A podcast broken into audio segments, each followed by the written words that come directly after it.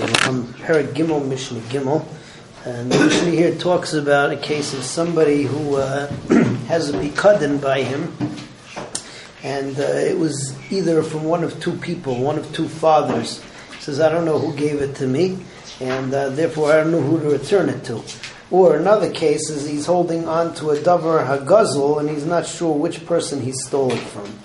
Now, the case in the Mishnah is talking about where there's no tovea.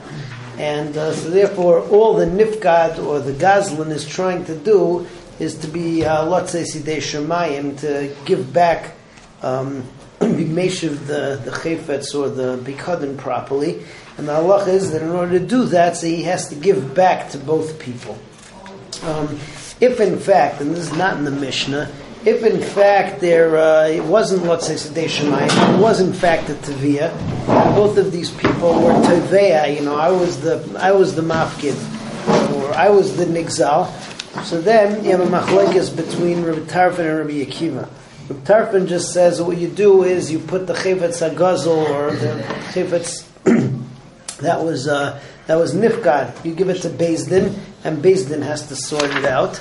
Um, Rabbi Akiva, on the other hand, says is that both of them swear, and this is a it's a knas to the either to the shemer or to the gazlan for being so negligent or for stealing in the first place. Both of them swear or have the ability to swear that it was theirs, and then he has to pay two times. So that's Mishnah Gimel. Amal Shnayim Gazalti Leachad Mikem Mana. He says to two.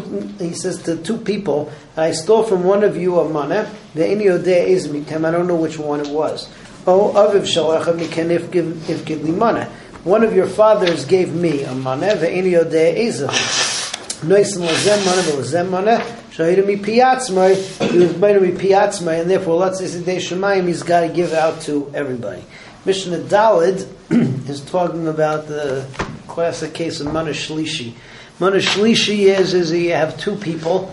One guy gives $100, the other guy gives, gives uh, $200, and they give it over together, batifa achas, uh, one, in, in one uh, bag or one envelope. So therefore the Shomer wasn't negligent in confusing uh, whose was the 200, whose was the 100. And at the end, everybody says the 200 was mine. So the halacha is, according to the Tanakama, and uh, that's the psak, that you give each one 100, and the third 100 is munach ad shiyavu Eliyahu, that's the Tanakama. Rabbi Yehuda, Surah of Yosi says, Imkain ma hifsid ramai. The Hainu Rabbi Yosi says over here that we uh, play a game. And the halacha is, is that he doesn't give back to anybody, because then the guy who's lying is going to step forward and say, "Okay, fine, I was the only, I only got hundred, and therefore it's a, it's a, it's a tactic to try to get the Ramai to be modem, um, and therefore Rabbi Yossi says that the whole thing is shiyavo until somebody is uh. So zakt the Mishnah shnaim shefkidu etzel echad. They have two people who are mafkid by one uh, shomer, zemona vezemasayim, and again he wasn't uh, he wasn't negligent in mixing it up because it was given to him that way. Ze'omer shalimasayim, ze'omer shalimasayim. This guy says the two hundred was mine, and the other guy says the two hundred was mine.